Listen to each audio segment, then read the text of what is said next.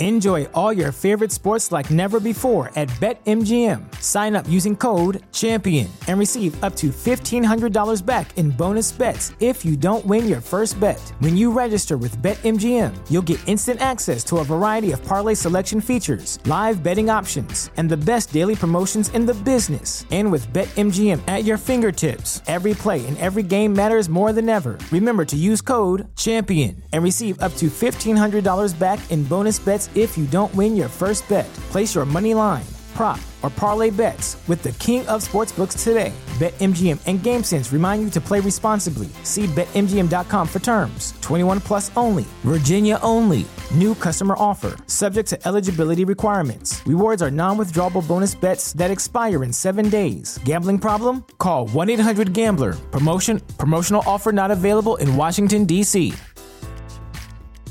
The legends are true. Overwhelming power! The sauce of destiny. Yes!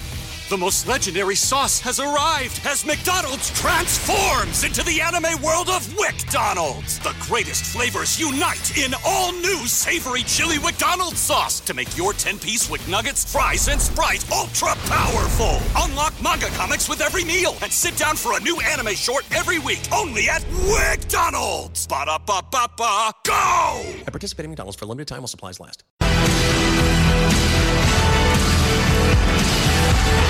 My God, is, what's going on here? I, I have no idea. That's Ryan Tannehill. entrance music. Wait a minute, wait a minute. I don't think the crowd knows how to respond. I don't think they know what to do. But Welcome to Three Yards Per Carry, a podcast covering the Miami Dolphins and the NFL. Now, here's your hosts, Chris, Alf, and Simon. And welcome to a very meaty edition of Three Yards Per Carry. I'm your host, Alfredo Arteaga. I have Chris Kaufman here. I do not have Simon Clancy because he's dealing with a personal matter. And before we get into all the things that we're going to talk about, we're going to talk about Ryan Tannehill. We're going to talk about the Colts in the second half of the show. I'm going to introduce a new sponsor to the show, and that's AutoNation, our biggest one yet. Since AutoNation is America's largest automotive retailer, chances are they have the vehicle you're looking for. Shop for over 100,000 new cars, trucks, vans, and sports utilities. From the luxury of a Mercedes Benz to the Chevy pickup truck you always wanted, they've got it. AutoNation helps finance over 430,000 people every single year. And you could be next. Get a great rate today. AutoNation strives to make the car buying process quick and easy, but most of all, stress free. In addition to an extensive selection, all pre owned vehicles go through a rigorous 125 point inspection and come with an everyday low, no haggle price. One price, no pressure, guaranteed. Start your search right now at autonation.com. Well, Chris, there was football played on Monday, and there was 14 touchdowns, three of them were defensive, 100 yards, eight sacks, seven turnovers, 105 points. Let me throw this question out to you. Over under 0.5 of the teams that were playing on Monday make the Super Bowl. Go. Uh, over. Really? Uh, The- by the way, have which have one or both? have have the Dolphins scored 14 touchdowns this year? I don't know. I don't even want to get into it. to, to be honest with you. I I just I have to I have to ask that question. I I I don't know that they have. I I, I feel compelled to check, but I'm not sure that they. Well, they have. haven't scored none in the last two. So Well, I mean, yeah, right there. Well, uh, they did score one against the Jets. they the- okay. They scored. That's right. It was a was it an offensive touchdown? No, it was a defensive touchdown. That was a defensive touchdown. Yeah, but this game count. did have three defensive touchdowns. So, Does it count? well, it, it- you get six points for them. Oh man, I have to look this up. I feel compelled uh, uh, on this. There were 14 touchdowns. You say in that game? Yes, there was 14 touchdowns in that game, That's incredible. which sounds insane, doesn't it? The Miami Dolphins have okay, I have it right here. They have 16 receiving or 16 passing touchdowns and three rushing touchdowns.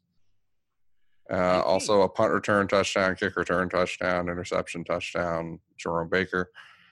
Um, That's 23. so So that yeah, that's that's uh that's 22, 22 actually. Okay. Well, you see, So we're we have done better in ten games than uh, slightly than than the Rams and Chiefs did in one game. okay. So So you have it. That's At, something. you have it at over. Which Let's go Miami. which team or both make the Super Bowl?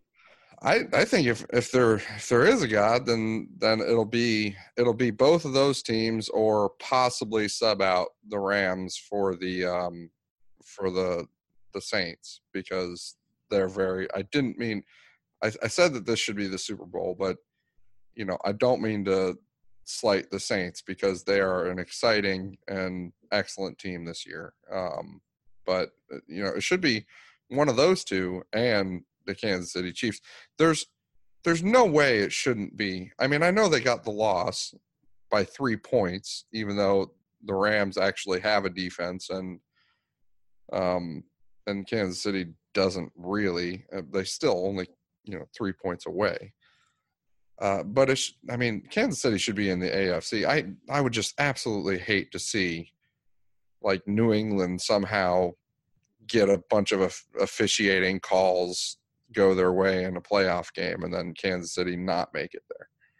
Well, there's one team you're overlooking, and that's the on fire Pittsburgh Steelers. Yeah, yeah, uh, on fire is right. I mean, they have won six in a row, but I don't know. I don't know if I buy it quite yet. Not in the same way that I buy in the Kansas City. Well, let me say this: I thought that their win against the Jaguars, and I watched most of that game, was very, very impressive. And you would say, "Wait a minute, the Jaguars are are complete trash," and they Yep, were up. that's, that, that, that's about it. You got it. yeah, and they're up. They were up sixteen to nothing. But I found it very, very impressive how the Steelers could go from looking completely lifeless to just running up enough points just to win, at right at the end against a team that really has their number. Is that is that really impressive, or is that just you know what we generally saw each week in 2016 and uh, for the Miami Dolphins, or you know parts of 2017 and parts of 20 uh, uh, 2018 too? It's, it's kind of our mo. I mean, we kind of we kind of own that, don't we? Yeah, well, well yeah, of course. But I mean, it's the only way we do win. We don't win by blowing anybody out. no, we don't. Very and rarely. Ga- Adam Gase is what what is what's the total record now? It's um 25 and 25 or something like that. Yes. So so something probably like 22 times. That's exactly how we've won. yeah. But yeah, I wouldn't be surprised to see both. But I think it really has to do with where these teams play. Uh, the Patriots can run off plenty of wins here down the stretch. Oh, and yeah. if the Chiefs have to play in New England, I'm sorry. I, I bet the Patriots money line if I have to. If the Chiefs if the Chiefs have to play in New England, you think you'd bet the Patriots? Yes. Hmm. You know, they beat them once already, and you got to figure, man, Belichick will have something for Mahomes. So Mahomes will only throw five touchdowns in the game and not seven. Hmm. you know what I mean? And 350 yards and not 480. So Well, I'll I'll say this they though. find a way. They find a way, and that Chiefs defense is so bad that you got to figure Tom Brady does enough with at that point a, a healthy Sony Michel. Yeah. I I I don't figure on that not in the not in the playoffs, but I mean unless it's the I mean people talk about Andy Reid in in the playoffs sometimes, although he didn't seem to have a problem in the playoffs. I, I didn't think with Philadelphia, right? I mean he He made a Super Bowl. he made a Super Bowl. I mean that's that's something. I don't know about uh oh didn't they didn't they make it to like three straight or you know something like that three or four straight um a, NFC championships I thought Yeah, he did. He did. uh, yeah, he Donovan doesn't have a Donovan problem. The problem in the playoffs was Alex Smith. Let's Yeah. be real about it. Well, I mean the yeah that. Um, I mean th- th- he had a reputation, a little bit of a reputation, I think, uh, in Philadelphia for not being able to quite get to that Super Bowl, you know, and uh, um, but he did he did win like a fair amount in the playoffs. Yeah, I think it's it's going to be where they have to play because uh, although the Patriots have lost before at home. Well, right but- now they start. So what what it is though is you figure the Patriots have a game against the Steelers coming up. Yeah. Um, And that's basically they're one game behind the Chiefs already. Yeah, so I think that that game, Patriots Steelers, is basically loser can forget about the Super Bowl this year Yeah.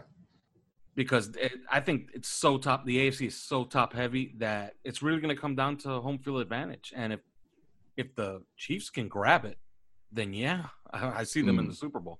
Now the Rams, different story, because I think that the the Saints. You look at their schedule.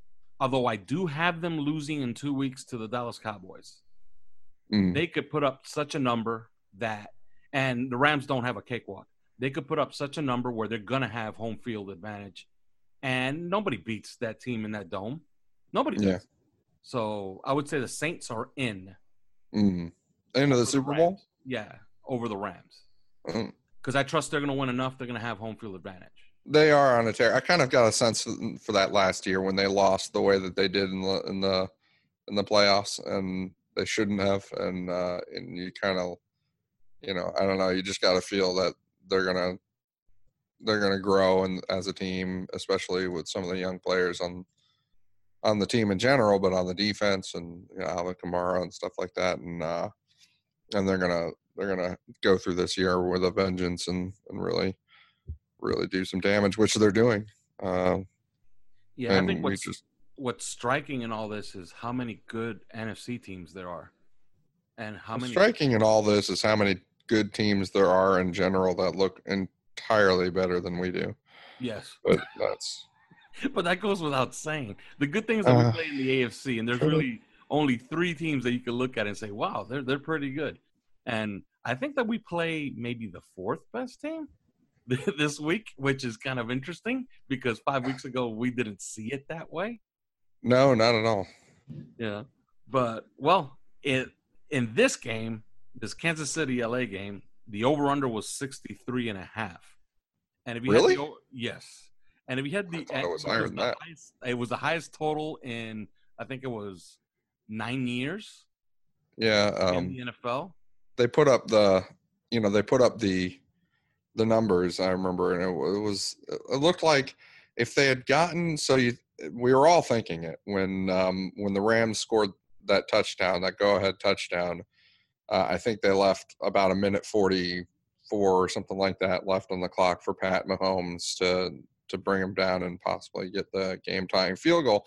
And if they did, you know, play it in the the um, overtime, that field goal plus whatever happened if they had scored like I think five points in overtime, like somebody would have gotten a touchdown maybe Yeah. in overtime, then that would have done it.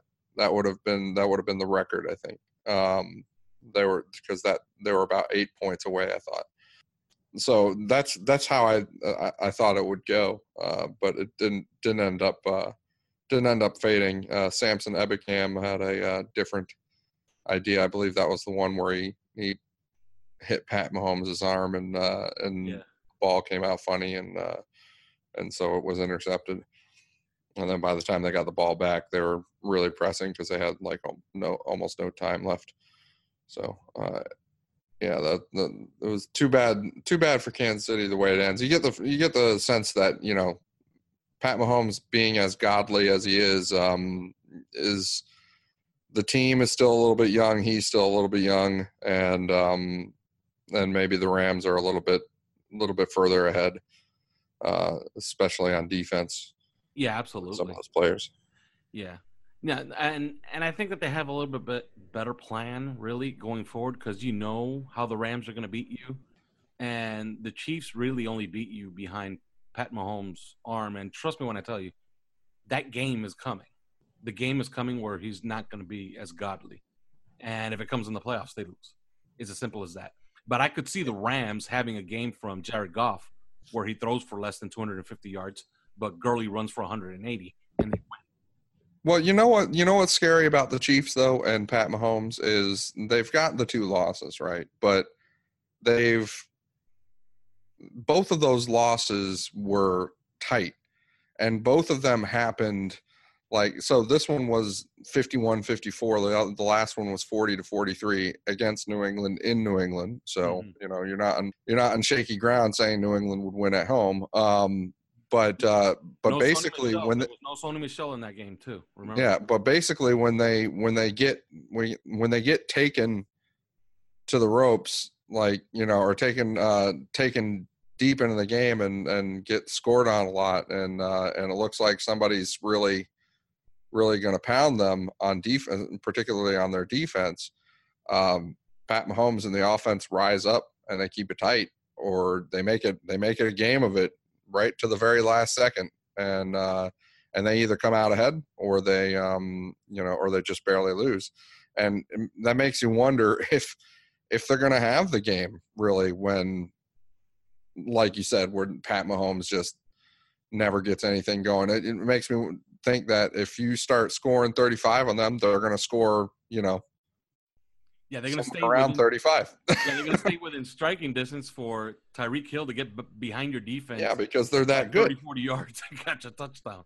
Yeah, they're they are that good. Um, Pat Mahomes is that good. He's uh, he's this new generation's. You know, we've talked about it earlier. He's this new generation's Aaron Rodgers. Yeah, we talked about it uh, before on the WhatsApp chat that we have Mhm. every single day, where all these years we've been saying that Aaron Rodgers was the king of the arm talent guys, Oh yeah, and that nobody I have never seen, and I saw I saw Dan Marino's entire career. I have never seen anybody do with a football what Aaron Rodgers can do until now. Mhm. I found the other guy. yeah. I mean, Pat Mahomes has that sort of arm talent. Uh, absolutely. And I, I mean, I don't, I don't know. So Dan to me did have an incredible amount of arm ta- arm talent, and Yes, um, and you know, I hate to say this because I'm not saying that there hasn't been a player as good because I have the utmost respect for Peyton Manning and Tom Brady um, and Aaron Rodgers and Drew Brees, but um, you know, Aaron Rodgers aside, you know, aside from Aaron Rodgers, they're, they're I don't know that any of them uh, have quite given me the same feeling when I'm watching as as Dan Marino, but um, a- and until Pat Mahomes came along, and so now it's it's it's just a different feel because because of and not because you know that they're gonna they're gonna knuckle down and operate the offense, and then the you know the things they're gonna start getting things going and stuff like that, but more that feel of like they're just going to do it all themselves Yeah. you know and and i know that's not fair to somebody like tyreek hill who is amazing and um and travis kelce who is also really good because Yes. it's not all pat mahomes himself but it is generally all his arm in those crunch moments uh whether somebody's helping out on the other end which we saw in miami with dan marino's uh significant receiver uh, talent that he had in his career Yeah, and and if you remember early on in Marino's career, he had a bunch of tight ends. He had Bruce Yeah. Hardy, Dan Johnson, Joe Rose. okay, yeah. he, he had three tight ends that were pretty good because you Yep. know back then you really only had like Todd Christensen and and Kellen Winslow at the end of his career that were like you know the top notch tight ends. But now everybody's worried that, um, though that this is the signif- this game signifies the start of you know a an even bigger jump forward for offenses in the NFL and and defense you know defense is no more um, and and that's why I, I I would beg to disagree on that game anyway because you know I, I think you you mentioned it like where were the defenses when they scored so much points? Well, well, the defenses were scoring points too. And the, and the Well, yeah, there was- there was they were making plays and they were scoring points. I didn't think it was a game where the G, defense was non-existent. You know, to me, on the Rams in particular, Aaron Donald was everywhere. Samson Ebukam had a tremendous game. John Johnson, you know, the safety of theirs looked like he was everywhere. Uh, Lamarcus Joyner was doing really well. Um, I I don't know how Pat Mahomes just continually did it um, because it seemed like a lot of those players in the Rams defense were playing well. Uh, it just um, just somehow you know a little bit better offense, but they they got their licks in too. They scored two touchdowns. Yeah, Uh, and and that defense, you know, the two defenses had eight sacks combined. They had seven turnovers and they had three defensive touchdowns. So Yeah. so there was Yeah. plenty of defense to go around. Yeah, there's some I- defense in there. It was just a, fra- a fantastic game. But yeah, as I was saying earlier, the over under was 63 and a half. And Yeah. you could have gotten that number on Bet DSI, our great sponsor. And had you bet the over, you would have been counting your money some sometime around the start of the second quarter. if to be honest, It- although I would have started counting my money, although I didn't bet the game, I would have started counting my money as soon as they kicked off the game because I thought that there was going to be. I even told you in the WhatsApp chat, I think there's going to be 100 points tonight. Remember? Eh, there was 105. Well, 105. well, here's Simon Clancy to tell you about our great sponsor, Bet DSI. We need to talk about our sponsor, BetDSI, who've been with us for months. We are very, very grateful. And as the NCAA and NFL seasons come towards their conclusion, you can take your pigskin knowledge to the bank with our sponsor, betdsi.com. They have almost 21 years online and an impeccable reputation for great service and fast payment for your cash. Excellent mobile interface. If you're wandering around aimlessly, like 98% of human beings do, looking at their phones all the time, you can play, win, get paid, bet anytime. And to help you get started, if you haven't already, they're offering double your money on your first deposit. So you deposit, start winning, and get up to two and a half thousand dollars free. That's double your money from the get go. So when it comes to anything, football, NCAA football, Major League Baseball when it starts again, UFC, the basketball, the Premier League, esports, political stuff, anything, you can bet on Brexit whether it's going to happen or not if you're that inclined. I mean, you wouldn't be, but if you were, they've got every wager you could want or imagine. If it's happening in sport, Bet DSI have got it. So join today using promo code YARDS101. That's YARDS101 to get in the action and get paid. You can enjoy the games much more when you play at betdsi.com.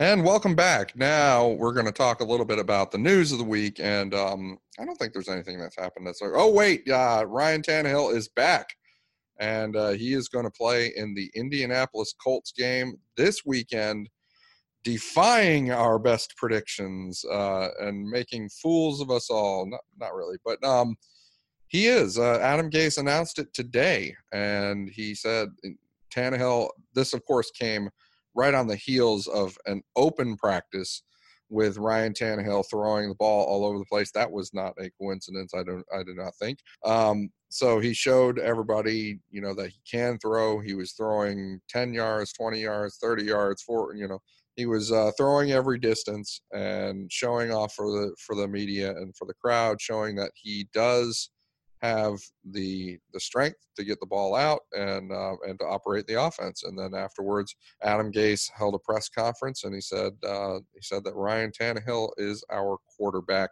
for this game. Um, but I think he said something like, "I've told Brock Osweiler to make sure he's ready." So who knows? Yeah. Um, but yeah, so that that's huge. That's huge news. We this this has been a long what six weeks now um, with this saga with Ryan Tannehill's shoulder and the uh, the the the innuendo and the um, the mystery and you know the the lack of information and um, you know all these all these things and uh, and finally finally he's back. Uh, it's been five games. They went two and three on those in those five games with Brock Osweiler leading the charge and uh, now they get to have um, their franchise quarterback back for presumably this and the next five games after it. So the final six games of the season. Yeah, so th- this was um, this was a big development. This was you know a lot of rejoicing on Twitter. Um, uh, you know, I, I've got my thoughts on it, but Al- Alf, I'd like to find out yours first. Well, I think it should be a big, big boost to the team. And we talked about it earlier. Would they have won three, maybe, out of these 5 Mhm. games? I don't know. I think uh, it would have been a little bit closer. I think that Green Yeah. Bay game was there for it to be close late because they had four trips inside the 20 yard line in the first half. Mhm. Then you had the miss to DeVante Parker. Okay, those are five touchdown scoring opportunities that went to zero. They got no touchdowns out of those five touchdown scoring opportunities. Can they get two with Ryan Tannehill? If you believe that they could have gotten two out of those five, then they have a lead late in that game, in that 4th quarter. So, because they would have had a big lead at the half. They would have been up over 10 points at the half if they do that. So I think that game is a little bit closer. The Detroit game, I thought that Osweiler played pretty well, although he had some mistakes. But they had a very slow start to that game. Mhm. If somehow by some miracle, Although that's that's kind of their mo. right, it is. Although, uh, which is what I was about to say right now. If by some miracle that was the game where they were going to start off fast, it might Yeah. change Detroit's Yeah. disposition. Because I agree. you That, remember that could have changed the flow. Yeah, if you remember that game, Detroit started off throwing it all over the lot Mm. and stalling. Then they Mhm. scored a touchdown and they figured out, you know, we could just run it down these people's throat the rest of this game. And they Right. decided, you know, we're just going to run the football and, you know, throw efficient passes and beat them that way. And they did. So Mhm. maybe that one's a little bit different. I think the Texans game is probably close a little longer, but they lose anyway. Yeah, that one was that's that's a faded loss. You're not going to Yes. ever convince me that was not going to be a loss because the defense was just absolutely atrocious um, in that game, and that's not going to change with Ryan Tannehill there. Yeah. So what are we really talking about here? Maybe a shot in that Packers game. That's the only difference I see. But the difference going forward, I think, is a confidence thing. We were Mm. starting to see a lot of bad body language from guys like Kenyan Drake and Yeah. DeVante Parker. Although, you know, DeVante Parker's the king of that, but a little bit true. differently in this regard, you know? Like he was starting to look at his quarterback a little bit differently. And even Kenny Stills a couple of times was doing that that walking back to the huddle thing Yep. that sometimes receivers do. Like the body language is starting to look pretty bad in that Green Bay game.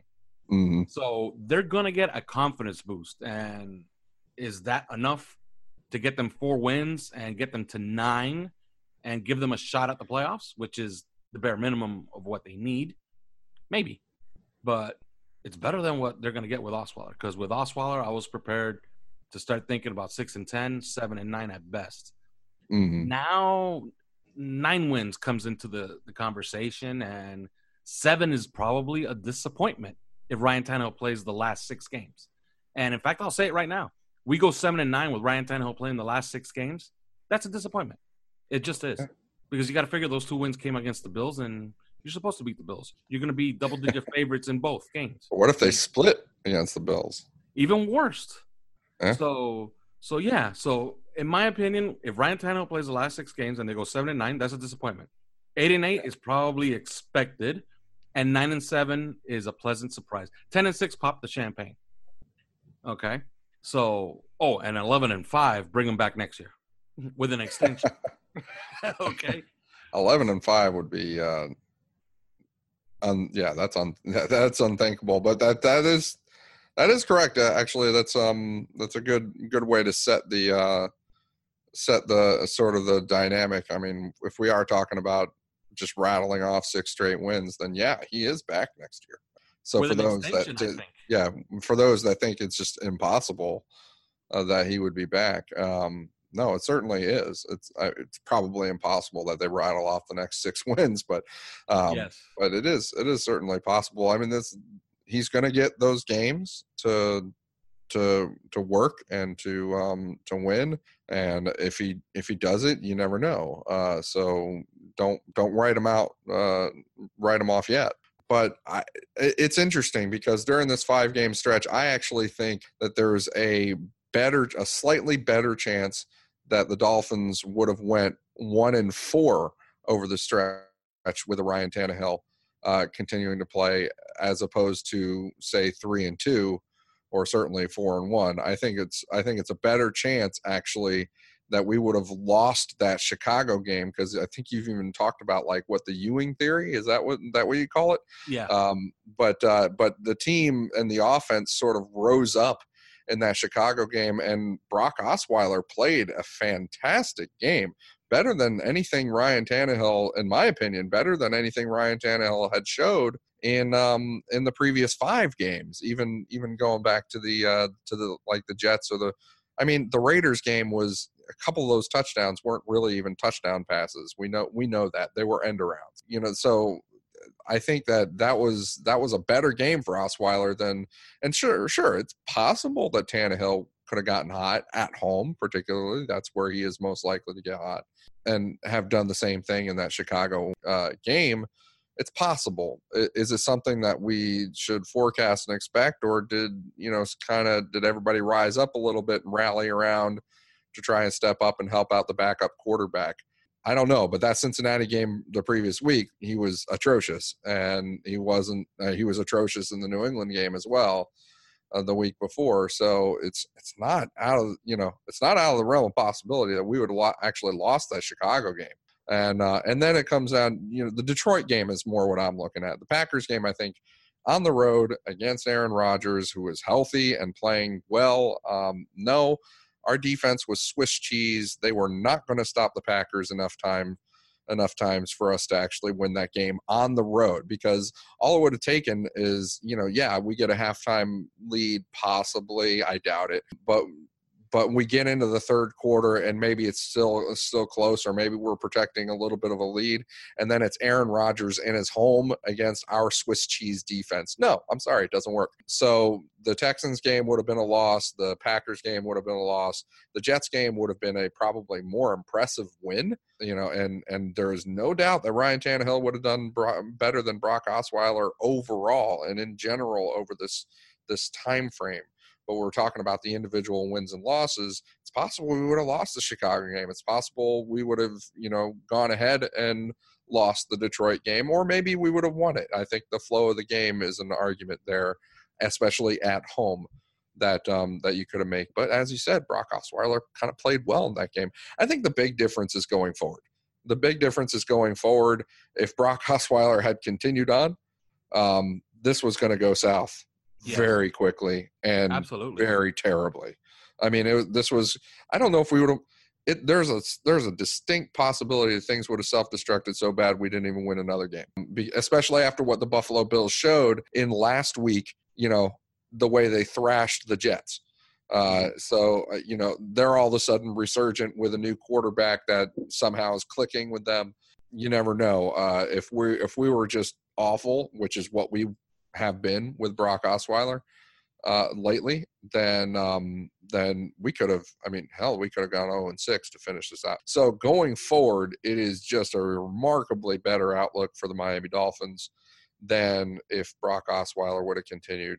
Uh, but I do look back and I think about the injury, and I think the shame of it is that Tannehill has this pattern where he he starts out the year kind of slow and and struggling a little bit. Happened in 2014, happened in 2016, and then there's like a turning point, and he starts to click, and then he gets into a rhythm. He starts rattling off games, and um, he was he was robbed of that this year because of the injury. He got interrupted uh, during that process, the season long process, and I wonder if it's just never going to turn now because of it. Or, or you know maybe he just comes out on a tear the next six games you, you know trying to prove everybody wrong or do whatever because i know that he is motivated in those ways. But i don't know. I, I think that his um his normal you know process of uh, of of going through the the sluggish parts in the beginning of the season then turning up and getting into a rhythm as the season wears on that might have been interrupted. And so I wonder if he's going to play all that well in these last six games. Well, quite frankly, I wonder if he's going to play at all in the last six or play all of the six games. That's a that's a different issue. But yeah, that's that's kind of the real loss to me. This these five games that he missed is we wouldn't have necessarily had a better record if Tannehill wasn't there. It's just that these next six games would have gone better if Tannehill had been here for the last five games.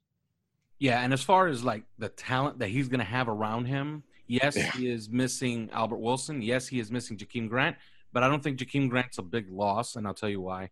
Uh, Tannehill just doesn't click with him, and that's Tannehill's Uh, fault not really. because I think he's a really, really good player. I think Jakeem Grant is a keeper long term, especially now that his Achilles injury is not bad and he doesn't need any surgery. He's on IR. He'll be back next year. I look forward to seeing him play for many But. Jakeem does score touchdowns. He does. He Finds does. a way. He- yeah, he finds a way on an end around, on Yeah. on a kick return, on a punt return. Yeah. Any of those things are game changers, especially if you're playing a close game. And this is one of those teams that we're playing this week, the Indianapolis Colts, where they may need something extraordinary to win the game. You know what I mean? Yeah.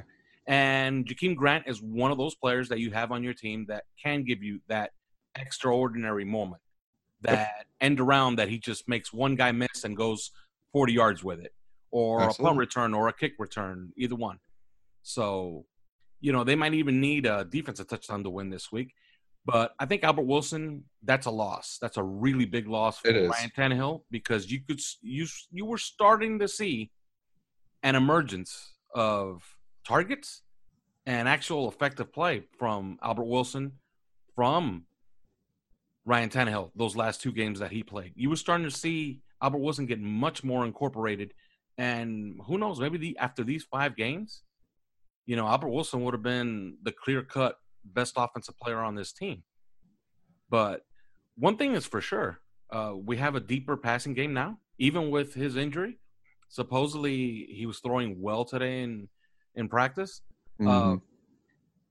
the issue is not going to be pain. I heard a lot of people talking about his pain. It's been six weeks, so he doesn't have that sharp pain. He's going to have some soreness when he throws. Like I'm pretty sure that he is pretty sore today after throwing in practice Mhm. today. Okay, but the issue going forward is going to be strength. And does he lose strength during the week and then regain it with some rest, and then gets ready for Sunday, builds up that strength again, then depletes himself again? You understand what I'm saying? yeah. So it's going to be a strength management issue the rest of the year. And of course, if he takes another injury, you know, you can forget it. If he if he re-injures it, he's out for the year. It's so well, that's okay, so. Th- isn't that the point, though? I mean, I I think I would have to disagree with you that uh, about the pain not being an issue because they're showing that the pain is an issue because they're they're outright contradicting one another about it. Um, you know, Ryan Tannehill got in front of us. I believe it was on a Friday. Uh, on a Friday, he, he had this press conference, and it was a little bit bizarre to see him finally um, and hear him talk about it. And and he made waves in that press conference because he was a little overly candid about Yeah. uh, about the challenges of his arm and uh, i know that it raised more than a few eyebrows and in- including our own uh, he talked about how much incredible pain he has when he throws how much incredible pain he has uh, in his in his shoulder and his arm when he um, when he even just lifts it above his head or or does anything with it uh, he he talked about all that, and I know that Dr. David Chao, who used to be the uh, head of medicine at the San Diego Chargers, uh, Stefania Bell, who works for ESPN and um, is uh, is like a sports medicine expert, uh, and was on with Ethan Skolnick on the Five Reasons Sports podcast and talked about this extensively um, you know our own uh, sports medicine experts doctors and uh, and experts that that we consult for just just background and and expertise in this thing they all looked at what ryan Tanne- tannehill said in that press conference and they were like whoa you know he's he's talking about quite a bit of pain there uh, and in you know instability in that uh, in that shoulder. And you know what you know what ended up happening is uh, a couple days monday i believe it was monday after the game uh, Adam Gase revealed that Ryan Tannehill had thrown on Sunday and he threw pain free. Do you really believe that? Two days after Ryan Tannehill was just in, in, in front of everybody uh, talking about how much pain, how much incredible pain he has in his shoulder when he throws or does anything with it. And then he's throwing on Sunday and supposedly was pain free, in the words of Adam Gase. And then Adam Gase gets in front of everybody in the press conference today, and he's asked the question. Uh, I, I, I forgive me, I do not know who who in the media. It might have been Joe Schad. I don't recognize everybody's voice uh, yet. Um, somebody asked him, you know, in Gase's using Gase's own words, uh, is Ryan Tannehill pain free when he's when throwing? And uh, Gase's reply was, um, if he's not pain free, he's not telling me. And and you know that just like I I don't like that answer because very next thing that happened is Ryan Tannehill came out to the to the media and he said, "No, I am not pain free." He said, "My pain my pain level is tolerable."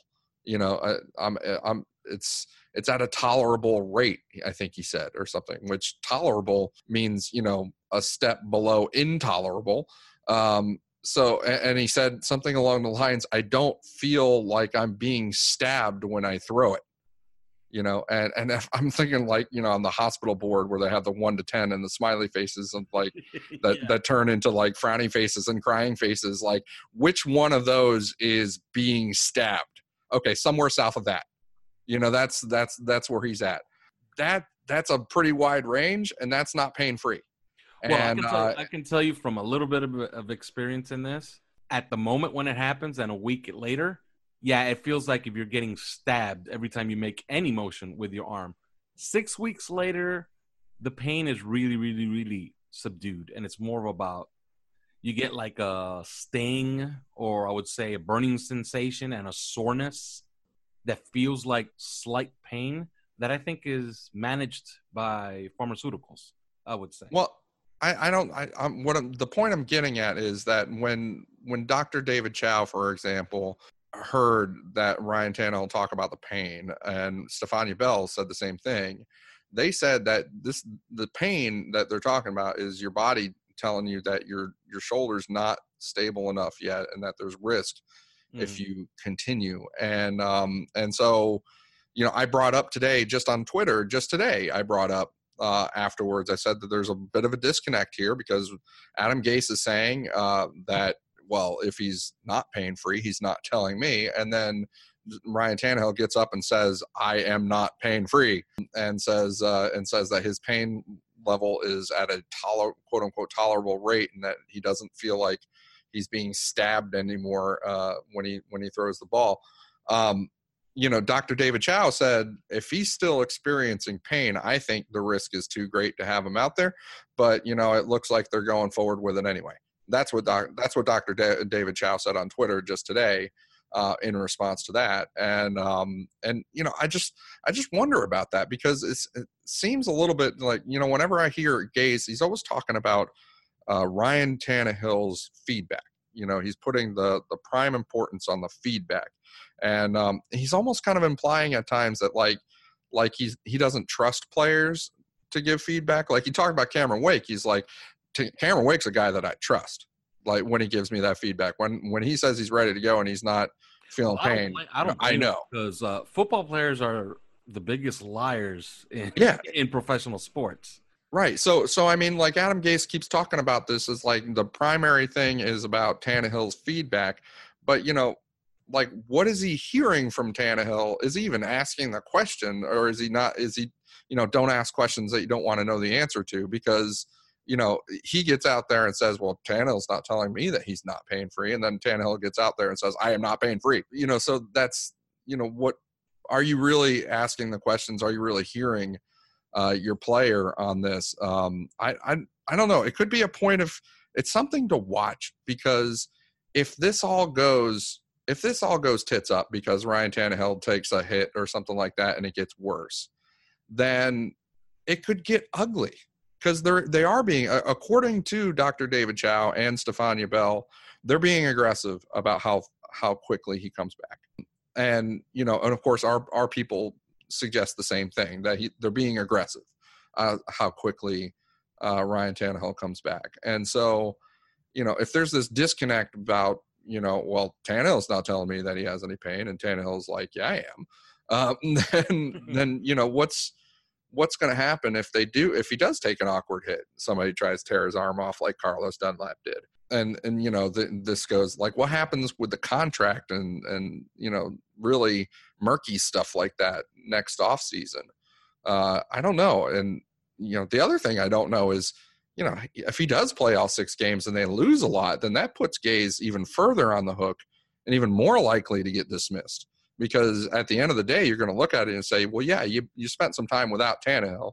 You probably wouldn't have won much more even with Tannehill during those five games. Um, you know, what are you complaining about? You should have done better than this. Uh, so, you know, this is, this is, it, pins and needles. that's Yes, what that's that's what that's what this is for me. Absolutely. Although I can add, and I guess this is, I don't know, I wouldn't call this breaking news. It's just what I've heard is that Adam Gase doesn't really have to worry about his job for next year. Yeah, I mean, I've heard I've heard the same thing. I just I just think that um, you know things change and the season is always longer than you think it is and you know a half a season or a third of a season is always longer than you think it is it can be one game that takes you from oh yeah he's safe to uh, i don't know about that Yeah. you know Yeah. i mean it's Especially if they look bad. Yeah. yeah um so you, you never really know i'm i'm just saying like now we're in like we're into some we're in some murky territory now i think for the rest of the year um for adam gase and for the coaching staff and this team like like they're on the hook i think and um and it'll be interesting to see how it goes. I think I know that they're very optimistic, and they should be because Tannehill is, as I think Joe Schad pointed out earlier today, um, Tannehill's like ten and three in his last thirteen starts. So they should be optimistic. They should be going in like, "Hey, we're to win this game. I don't care if we're, you know, we're not, you know, we they're favored by nine points or whatever it is." Um, Well, if anything, if anything, the interest is back into this season. Of course, Mm-hmm. all that could go away if they lose, but if they win this game on on Sunday, we're talking about a serious uptick in interest going yes, forward. absolutely. If they win, it's bet. Oh boy. Yeah, yeah. Like if they win, I I don't want to say the p word, but playoffs. Yeah, Well, you start to talk about it because this is a must-win for that scenario. I Yeah, think I I believe that this game on Sunday is a loser go home game. pretty much. Well, we got to go to break, but before we go to break, very briefly, Zach Thomas, a semifinalist for the Pro Football Hall of Fame. Your thoughts? It's thought? about time. It should have already thought. happened, right? I mean, there was he should have been in last year. Period. He should have been in last year. Uh, he should have been. I, you know, you know my thoughts on this. It, he should be a first ballot Hall of Famer, uh, in my opinion. And if you do, if you look at and tally up the All Pro, uh, the All Pro berths, the Pro Bowl berths, I mean, he's got those. Um, I think that for all a, you know, basically a decade, there was basic there. Everybody was talking about three guys essentially: Ray Lewis, Zach Thomas, and Brian Urlacher Mhm. and there's something to be said for the fact that everybody knew that Zach Thomas was not even close to as physically gifted as those guys, and he did it by just being smarter than everybody else. And and you know, for all it's like the bottom line is not who's smarter, it's about who's the best. I understand that, but the fact that he was smarter than everybody than than everybody and could do those things and make up for his physical shortcomings literal shortcomings Yeah. um that i think what it did is it made the Dol- dolphins defense entire defense better Absolutely. in, in a way that maybe the other guys couldn't. Like the other guys could play better individually.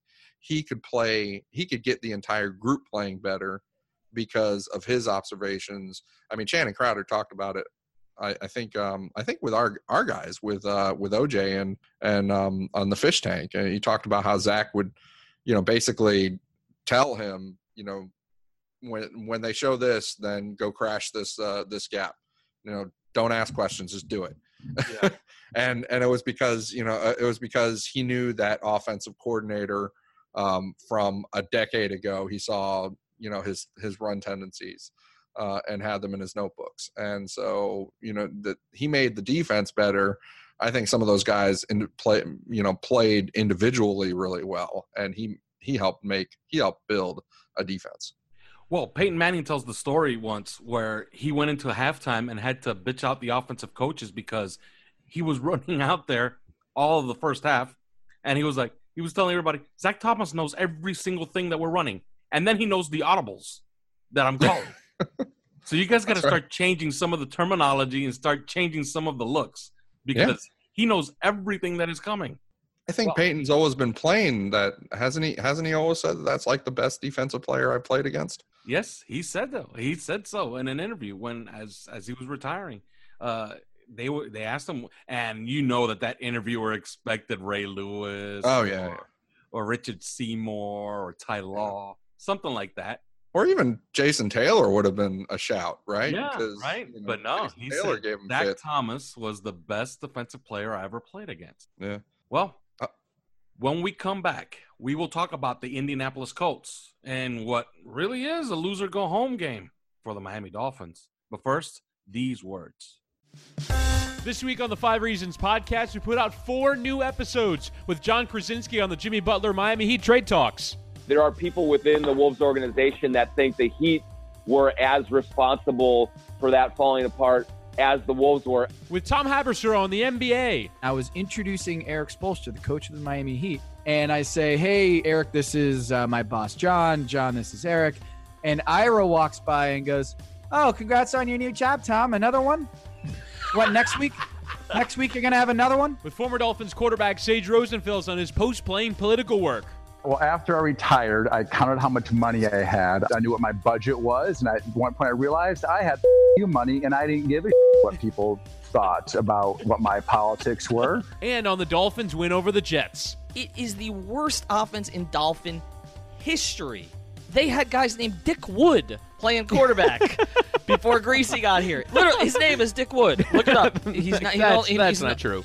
Catch this and much more on the Five Reasons podcast, available in the same places you're listening to this podcast. Hey, this is Seth Levitt, and I am here with two time Miami Dolphins team MVP. Seth, Seth, Seth, man. They already know this is OJ McDuffie. Why don't you tell them what we're really here for? We're excited to join the crew at the Five Reasons Sports Network to bring you our new podcast, The Fish Tank Dolphins Tales from the Deep. OJ, tell them what they can expect when they dive in. Yeah, Big Seth. We've got some of your favorite all time Dolphin players in the tank sharing some of the best stories that you've never heard. So it looks like Sasquatch because he's, he's chasing me. Because you, you know Izzo with his clothes on. He's so hairy, that guy. Wait, why are you looking so, at me? like I know Lizzo with his no, clothes off. Seth will know Lizzo with his clothes off. So make sure you find the fish tank on iTunes, Apple Podcasts, or if you're one of those Android people, Google Play Music, or on several cross-platform apps, including Podbean and Stitcher. Thanks for diving in.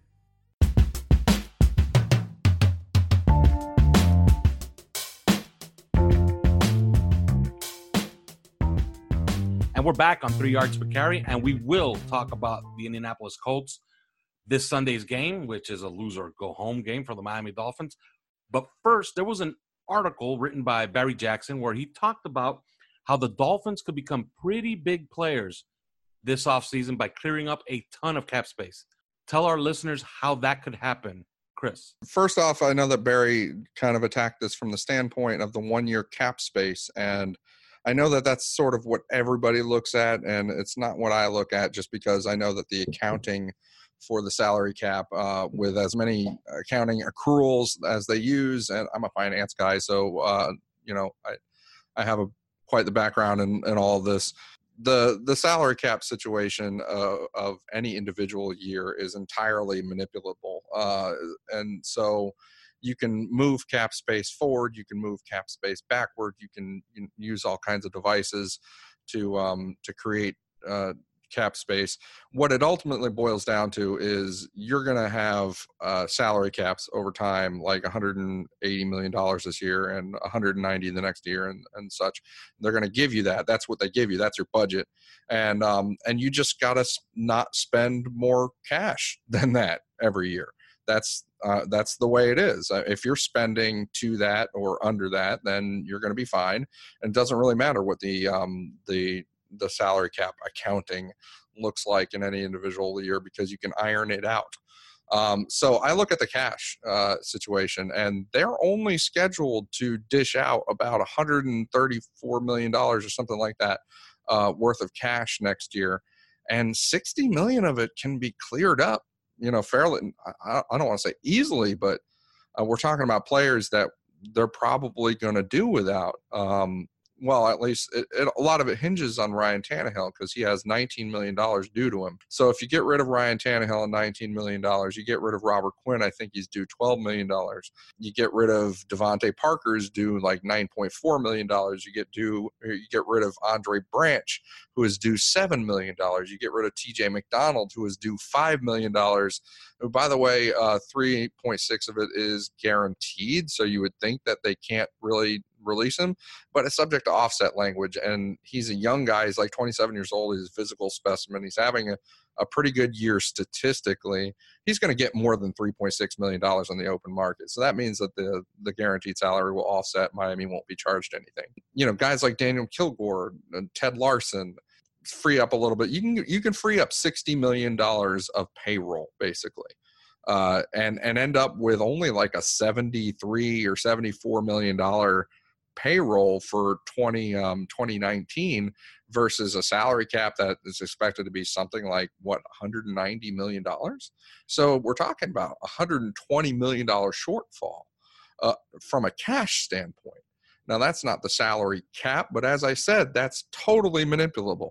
So, um, so that's a lot of room. That's a lot of room to do stuff uh, to where you don't have to feel guilty uh, about spending that money. Um, you know, and, so that's striking to me. It's right. They would have a lot of holes in the team, and they would need to to actually fill those holes and spend money in order to do it. But um, but it is it, it was surprising to me what kind of shape they could be in that way. And you know, yeah, they're they have overspent the salary caps uh, in in the last five years a little bit by about eighteen million dollars. Um, so they've got a little bit of come up, but they could they could even they could even make up for that and then still have a ton of room next year. So it's it's pretty it's pretty interesting. They could be spenders surprisingly, even though everybody thinks that you know Tannenbaum has put the team in cap hell and all that. And I was I was saying this earlier uh, on Twitter. There seems to be a consensus on Twitter that Mike Tannenbaum is the guy that should be fired first of every of all the all three of them. Yeah. Seems to be a lot of evidence growing that he's pretty good at his job. Well, I think that um, they approach the salary cap from everything that I've seen. They approach the salary cap with a um, definitely like a financial mind, uh, and you know there are there are certain things that you can look at that that sort of as a finance guy, and if you understand leverage and and stuff like that, then you kind of key on and you're like, oh, I, I, I know how they're thinking about this, and and that that makes sense actually. Uh, I think what ended up happening that's really thrown them for a little bit of a loop lately is they didn't they didn't anticipate having to spend all of a sudden twelve million dollars on Jay Cutler um, because because Ryan Tannehill went down in camp last year uh, or you know during that scrimmage, um, and then couldn't play the rest of the year. And then simultaneously, according I, I know that Dave Hyde of the South Florida Sun Sentinel has reported on this, but Matt Moore had a dead arm at that time. Like he'd only yeah. been in training camp a couple, several weeks, and already his arm was tired, and he had a dead arm. So they were like, "There is no way Matt Moore is going to survive the season as the starter now that Tannehill is down permanently for the year." You know, so so they had to go out and get somebody.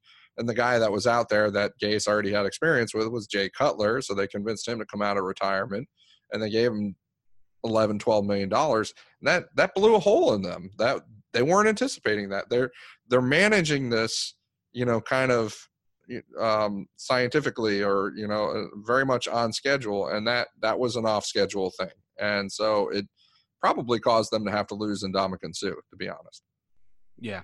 Well, we're going to move on to the Indianapolis Colts. And four or five, five weeks ago, they were one and five. And we were all thinking that this game coming up this Sunday was going to be, I want to say a cakewalk, but a very winnable game. Well, since then, they've run off four in a row, and they look like a pretty good football team. But here are their wins, and you tell me what you make of it. They beat Buffalo at home, 37 to 5. They beat Oakland on the road 42 28, and that was with a flurry of touchdowns late.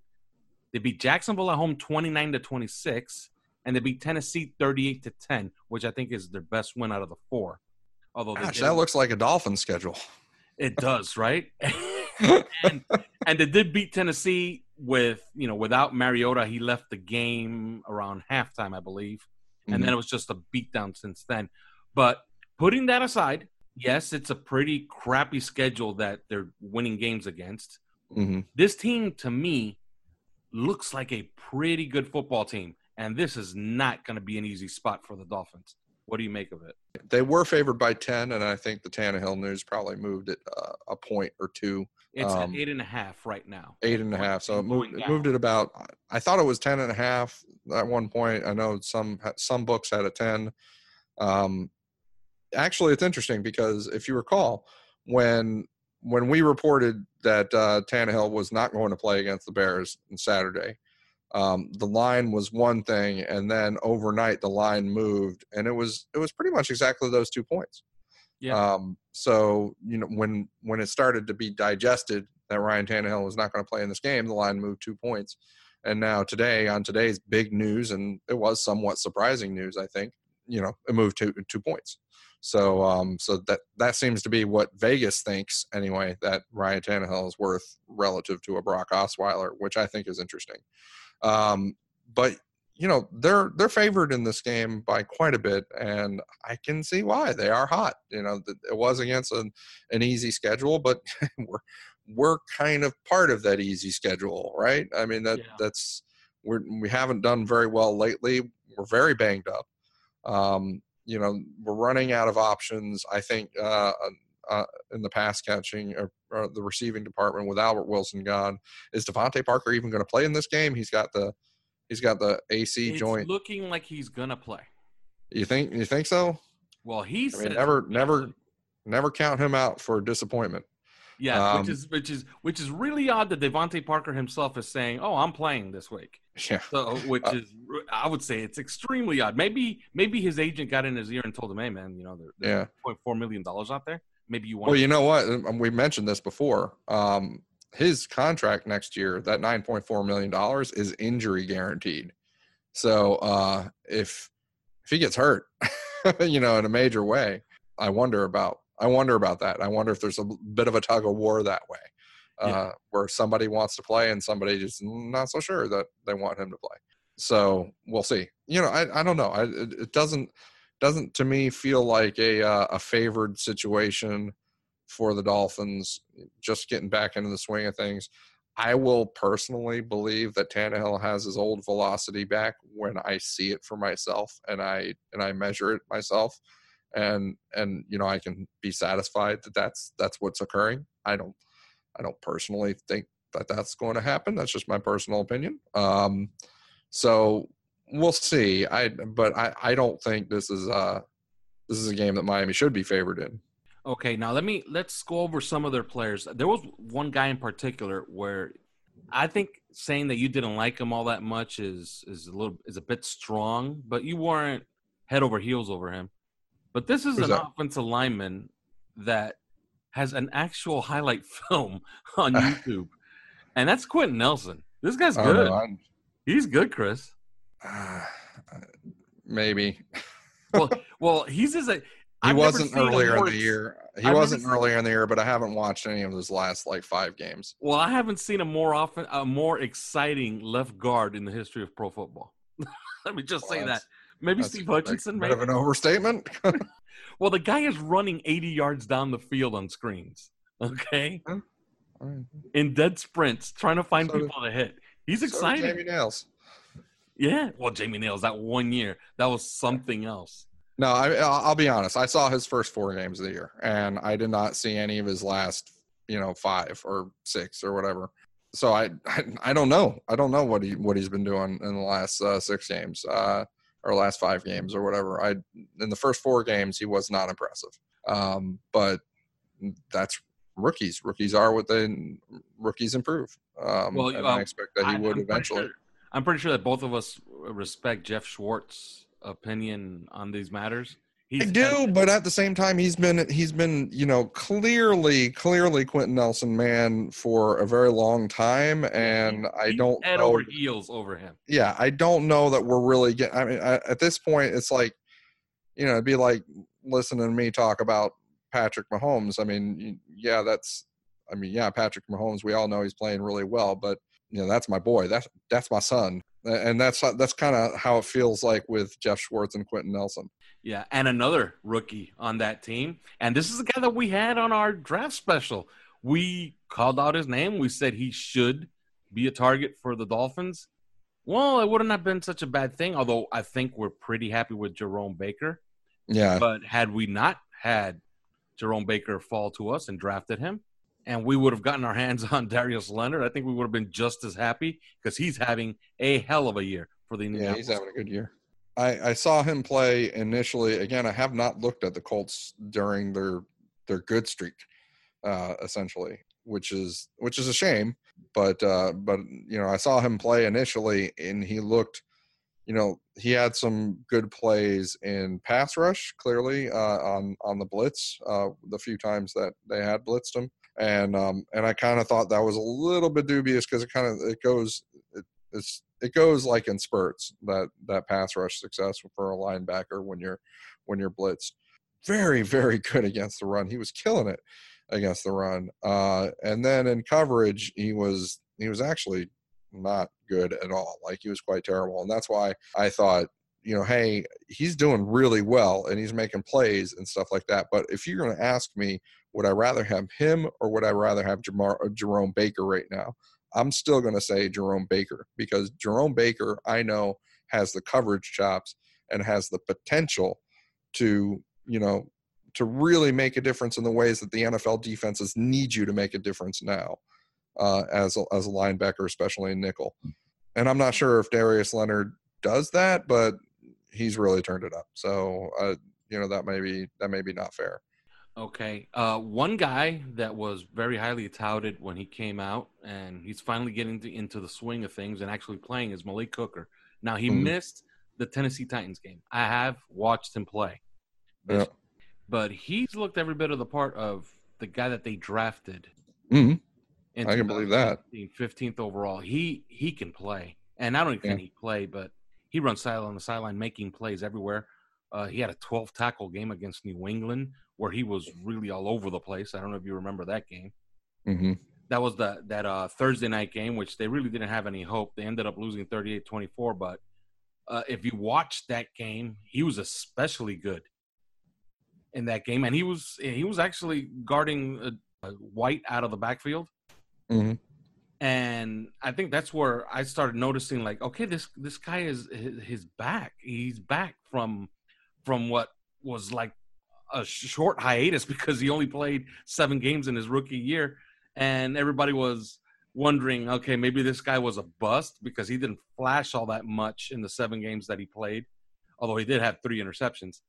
But he went from kind of an afterthought to man, we we really hit on this pick. He is going to be key in this game. How do mm. how do the Dolphins attack him? Can he be as accept, susceptible to Kenyan Drake out of the backfield? We're going to say this one more time this week. what are his weaknesses going forward? Well, I, I don't know. What do you think? I, th- I think he's. I watched him against New England. He didn't look like a guy that you can attack with a running back out of the backfield. Now, can you get him, you know, to move out because he does play a lot of single high? Can you get him? Yeah, I mean, it, doesn't seem like he would be, you know, uh, relevant to that uh, that strategy to begin with because he's yeah. playing so, so single high. Yeah, and I'm pretty sure that if DeVante Parker plays, you're going to see a ton of 11 personnel because for whatever reason, Adam Gase loves Tannehill and his 11 personnel. It's, it's what they use, you know, over 80 percent of the time. We're, we should I'm not even going to talk about 12 personnel as if it's going to come out anymore. It's yeah, it, exactly. No, it's it's done. It's you know, there. I don't quite frankly, I don't know why they don't just do what the Rams do and play uh play 11 personnel like over you know 90 95 percent of the time now. You know, just yeah, get if, if just get it over with. Guy, just yeah. stop even trying to pretend. yeah, exactly. but he doesn't look like a guy that you could particularly you know want to attack or even mm. game plan for their defense looks difficult to game plan against. And I don't know if this is the greatest spot for Ryan Tannehill. I think I'm going to have to rely on when I make my pick, you know, spoiler alert, on their schedule being fool's gold. But yeah, that defense is pretty, pretty damn good. And they have plenty of nice players like Jabaal Sheard, who's a guy that we always liked. And mm-hmm. Clayton Geathers is a hell of a player. Kenny Moore's had a good year. So yeah, they're they're a decent defense, but on the offensive side of the ball, that's where they have their stars. And we know T.Y. Hilton's a pain in the ass. Okay. Right. But Andrew Luck, he's absolutely back. I don't care who's on their schedule. You just look at the arm strength, you look at the throws he's making. That's the old Andrew Luck. That's the one that everybody was saying was going to be an elite quarterback. He is back. He's, I wouldn't say elite, but near elite. He belongs in that second tier at least, for sure. And there was a moment there where we weren't we were trying to decide whether Andrew Luck or Ryan Tannehill was going to be the better quarterback going forward. Well, one of the things that we were using for using for saying that Ryan Tannehill was going to be better was that Andrew Luck was injury prone. well, that came back to blow up in our face. Andrew Luck is now clearly the better quarterback. He's second tier. What have you seen from him in the games you've seen him play? In my opinion, he is completely all the way back. I think he's. I think he's been fantastic. I think that they can use tight ends against our um, against our defense uh, maybe a little bit more. I mean, Eric Eric Ebron Ebron or Ebron, whatever uh, however you pronounce it, um, and and Jack Doyle. Uh, you know, if they if they both play in this game, which I'm I'm sure they will. I, I haven't heard anything that would suggest that they're not going to.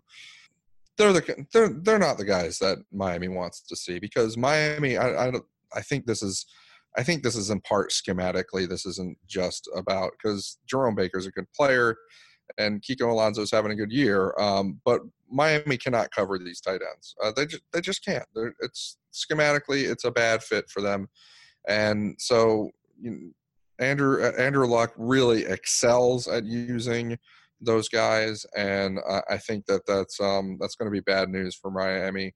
Um, speaking of defense, I mean, when you were talking about um, Malik Hooker. I mean, yeah, Malik Hooker is is going to be an issue, um, but that defense has a lot of bad, or that defensive secondary has a lot of bad players in it, or or at least players that don't play really well. So I, I think there's there's there's hay to be made there. Um, Clayton Geathers is you know turns like a barge at times. Uh, I, I, I liked him coming out, but you know his his weaknesses were clear and you're looking at Kenny Moore, who's you know not great in pass coverage, and I don't know who's going to whether probably Quincy Wilson. Quincy Wilson is a good was a good prospect coming out, but he's one of those bigger corners, yeah. and he's one of those bigger corners that you can hit with you know um, with some speed and some uh, you know some quickness, and I think that uh, Kenny Stills could absolutely do that. Uh, this isn't the guy that's going to follow Danny Amendola into the slot. Uh, that's going to be more Kenny Moore's job, and I think Danny Amendola's got him, and um, you know that's so we'll see. Um, Pierre Desir is is a legit player, and and obviously Malik Hooker, but uh, but a lot there's a lot going on in that secondary that that Miami could take advantage of. You know, if they're if they're really on it, and if Tannehill's on. Um, but uh, as for the offense, you know, at this point, they're scoring so much. Yeah, you, you do have to worry about the offense. Um, you know, and and those tight ends, it's the tight ends that really that get me. It's the tight ends that scare me. And the, I mean, the, they'll do damage with the backs as well, but um, uh, but the tight ends, I, I just don't. I just know, don't know that we're going to have an answer for that uh, for the tight ends or the uh, the backs out of the backfield or the um, the the slot receivers. What's interesting is that we've been talking about tight ends beating our defense for three years going now. Yeah. and you got to think that they know the same thing that we know and the same thing that anybody with two eyes knows, which is doesn't matter who the hell the tight end is. Actually, Rob Gronkowski probably does the worst out of all the tight ends that we face, if, when you think about it. And if you look at the actual numbers, because I think Gronk has had like one monster game against us his whole, his entire career. The rest have been okay for his standards, but all of these obscure tight ends, and I don't think these two guys are obscure because I think they're they're I think Jack Doyle is really good, and he's mm. just been injured. He's been injured all year this year. Now he's finally healthy, so he's back into the offense, and they actually start two that two tight ends. That's their mm. their starting unit. They're starting twelve personnel. First snap of the game, they only play two tight ends. They only play twelve personnel twenty percent of the time you know they are pretty, they are a three high. wide receiver. That's What's pretty that? high, isn't it? it no, that, not really. Who runs the I mean, most twelve personnel? Uh, the the Philadelphia Eagles. Um, they because because they use yeah Goedert that, uh, and Ertz. You know Dallas Goedert and and Zach Ertz. Yeah, so they use them quite a bit. Baltimore uses twelve personnel quite. A, uh, actually, Houston uses it uh, the second most uh, of anybody, and and used it so well against us, and brought and took Minkah Fitzpatrick off the field, which we should have anticipated and uh, and didn't.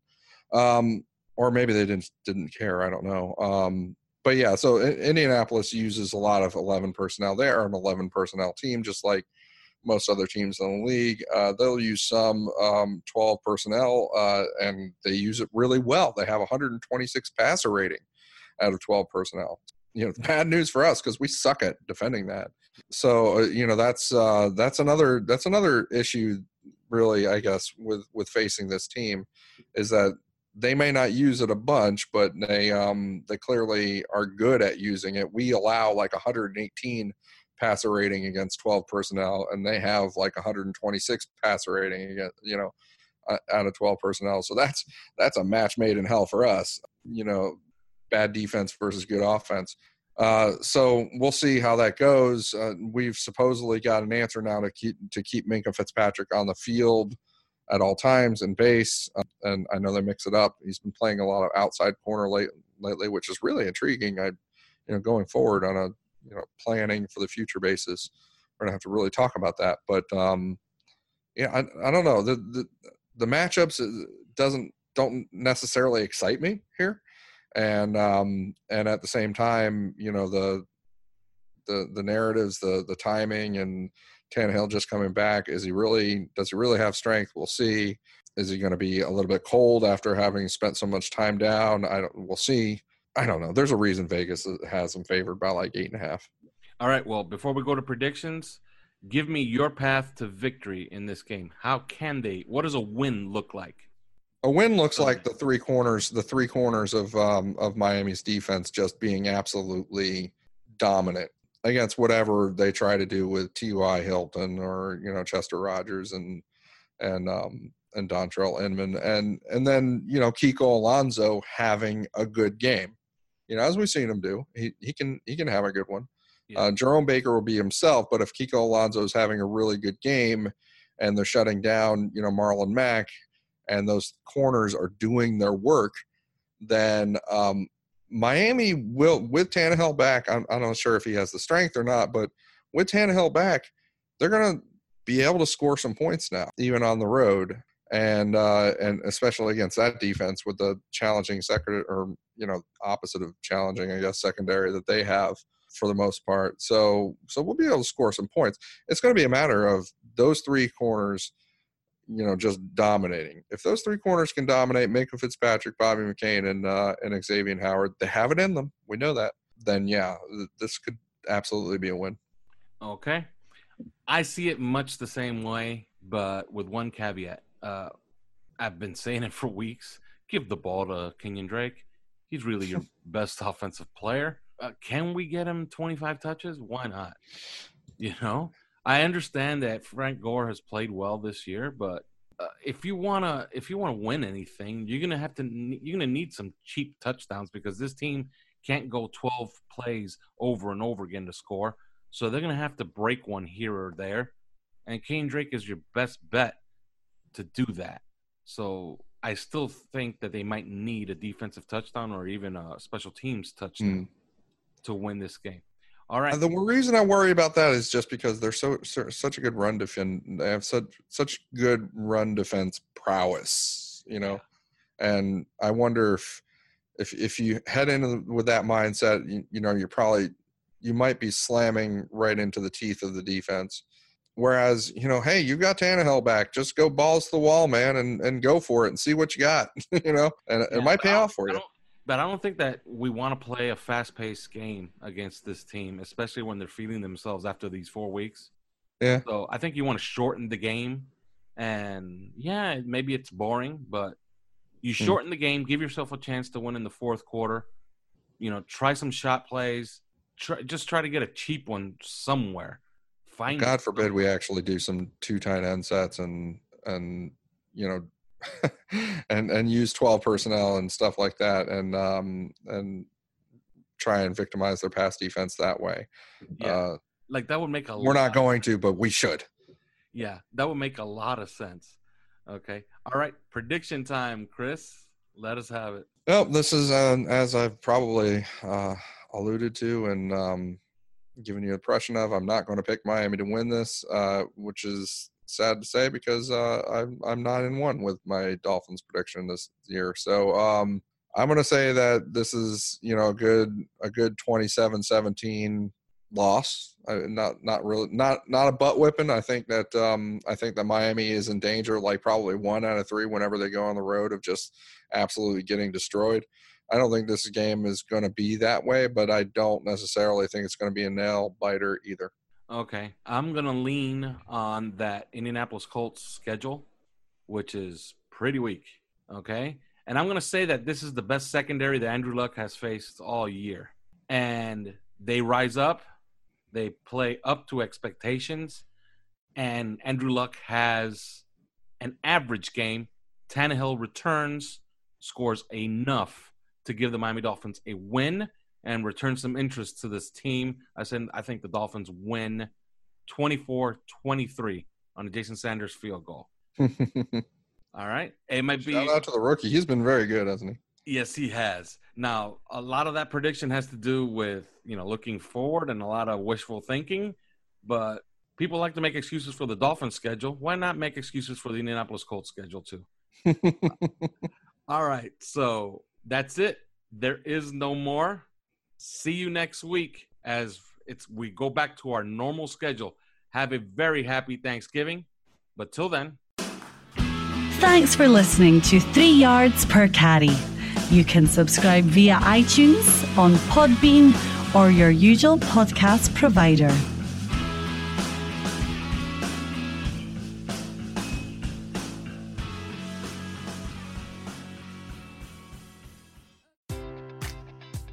Enjoy all your favorite sports like never before at BetMGM. Sign up using code CHAMPION and receive up to $1,500 back in bonus bets if you don't win your first bet. When you register with BetMGM, you'll get instant access to a variety of parlay selection features, live betting options, and the best daily promotions in the business. And with BetMGM at your fingertips, every play and every game matters more than ever. Remember to use code CHAMPION and receive up to $1,500 back in bonus bets if you don't win your first bet. Place your money line, prop, or parlay bets with the king of sportsbooks today. BetMGM and GameSense remind you to play responsibly. See BetMGM.com for terms. 21 plus only, Virginia only. New customer offer, subject to eligibility requirements. Rewards are non withdrawable bonus bets that expire in seven days. Gambling problem? Call 1 800 Gambler. Promotion, promotional offer not available in Washington, D.C.